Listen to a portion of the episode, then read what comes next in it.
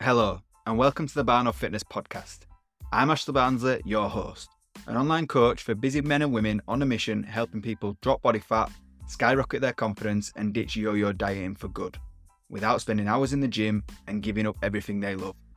This podcast will help you cut the bullshit out of fat loss and give you a clear idea on what you need to succeed. If you enjoy the content, please be sure to subscribe to the show and leave me a review if any of my content has had a positive impact on your life. Are you ready? Let's go. Today, I want to talk to something a little. Today, I want to talk about something a little bit different. So, if you're not into boxing, if you don't know, Tyson Fury is fighting UFC fighter Francis Ngannou tomorrow in Saudi Arabia, I believe. But I'm not here to talk about that fight. I'm here to go back a few years, back when, if you haven't seen the to- story of Tyson Fury, we're going to talk about where he was, where he got to, and what he did to get there, and how you can apply that in your own life. So when we talk about Tyson Fury, if you know him, you know him as the Gypsy King, world champion, undefeated boxer, absolute nutcase. His dad's even more of a nutcase, and now his brother's getting fighting YouTubers. So that's part of the Fury family. They're a fighting family. At the moment, Tyson's retired about three times and it's come back. But if we go back to probably around 2021, then you look at the story of Tyson Fury. So back in around that time, he was 24 stone. He'd already beaten Vladimir Klitschko and become world champion, but then had serious um, multiple mental health issues, which caused him a spiral out of control. Ended up drinking a lot of alcohol, overeating, and yeah, he ended up at 24 stone. 24 stone to a lot of people here is a lot, and it is for him as well. But don't forget, the guy's six foot nine or whatever. So he was a big unit but he, he, but he had but he had aspirations of coming back and becoming world champion. So the first thing he did to try and get to that is he went to see Eddie Hearn. If you don't know, Eddie Hearn is the CEO of Matchroom Boxing and probably one of the most famous boxing promoters out there right now. So you've got Eddie Hearn, Frank Warren, a couple of others. If you want fights, you need signing by one of them. They'll create and run the fights and promote them. So what he did, Fury went in, um, and I only found this out a couple of days ago because I was watching another podcast which Eddie Hearn was on, and he mentioned Tyson Fury came in out of breath, sweating, saying saying that he wanted to be world champion. So Eddie Hearn was looking at him thinking, "Okay, I'll give you a go." But then Fury was saying, "I want four fights, then I want then I want to fight Wilder." And Eddie Eddie Hearn were like, "This is a risk as it is, mate. I can't give you, I can't risk saying to you that I can give you four fights, and then Wilder, if I don't even know which way you're to go. So what happened is they walked away from each other. A few weeks later, Tyson signed with Frank Warren, and he went on to actually only do two fights, and then obviously fought Wilder three times. But all in between that, there was a lot going on. And when we talk about Tyson Fury, it's nothing short of inspirational to anyone out there who's struggling. He went from being severely overweight, battling mental health issues, and almost losing his, his career to becoming the heavyweight champion of the world. And his transformation was not just about physical changes, it was about his resilience, his determination, and his unwavering self belief to push himself to be the best that he knew he could be.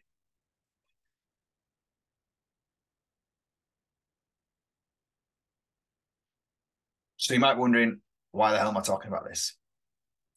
The reason I am talking about this is because although Tyson only had one thing to concentrate on and he could dedicate his life to the sport that he loved and to get back where he was, there's also not many people will probably be as low as Tyson was at his absolute lowest. If you watch his documentary, you can see he's off his tits basically. But the illnesses and the mental health issues that he has caused him to be his lows to be beyond low. So when we talk about three things that you can take from Tyson's journey to apply to your weight loss journey, here they are. Number one is always believe in yourself. The self belief that he had and the self belief that you need will play a pivotal role in your transformation. Believe by believing in your own abilities to achieve your weight loss goals, no matter how daunting they may seem, you are always on the right step to get to where you want to be. Number two, resilience is key. Like Fury, you'll face setbacks and challenges on your journey, but by being resilient and continually pushing forward, no matter how tough it gets, you will eventually get to where you want to be.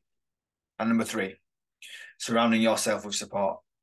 Again, if you've watched the, doc- watched the documentary, his wife and his nine kids probably had or were a huge support system for him. He also had team of experts around him and support from everyone in his circle. You need the same. If you have people inside your circle that are not pushing in the same direction as you, or are even pushing against you, life and your journey becomes a hell of a lot difficult. Always seek support from friends, family, or hire a coach if you need to. You need to create a support system that supports everything that you are aiming to do. So let's talk about how Tyson went from how Tyson and you can go from A to Z. First thing he did that you should do as well is he set himself goals. His goal was being the world champion. Your goal could be feeling confident in the size 12 dress that you've always wanted to feel confident in. By setting clear and achievable weight loss goals for yourself, you have a target to work towards, and that can provide you with motivation and direction on your journey. A lot of people go through this, don't set specific targets, and end up just trying to lose what they can. But when motivation drifts and you don't have that specific goal, with a time period as well, that is when you will falter, struggle, and be unable to push through. The next point is to never underestimate what you can achieve. The mentality that Tyson Fury had was unbelievable. He proved that he was resilient and capable of achieving the extra extraordinary. Now, you don't want to be world champion, or I'm assuming you don't want to be world champion. But the point you can take from this is that your weight loss journey will have its up and ups and downs, but with determination and belief, you can overcome any obstacle. So overall, the point I'm trying to make and the things you can take from Tyson Fury and apply to your uh, own life, which I, I bet you, I bet you never thought you'd be listening to a podcast that talks about Tyson Fury and you, but Tyson Fury set a goal he first reached out to Eddie Hearn to try and help make that goal happen. He was kicked back, but he didn't go back to where he first started. He didn't. He didn't continue to self sabotage and think, "Oh, I've tried and I'm not getting anywhere, so I'm just going to give up." He went down a different path. He looked at different options.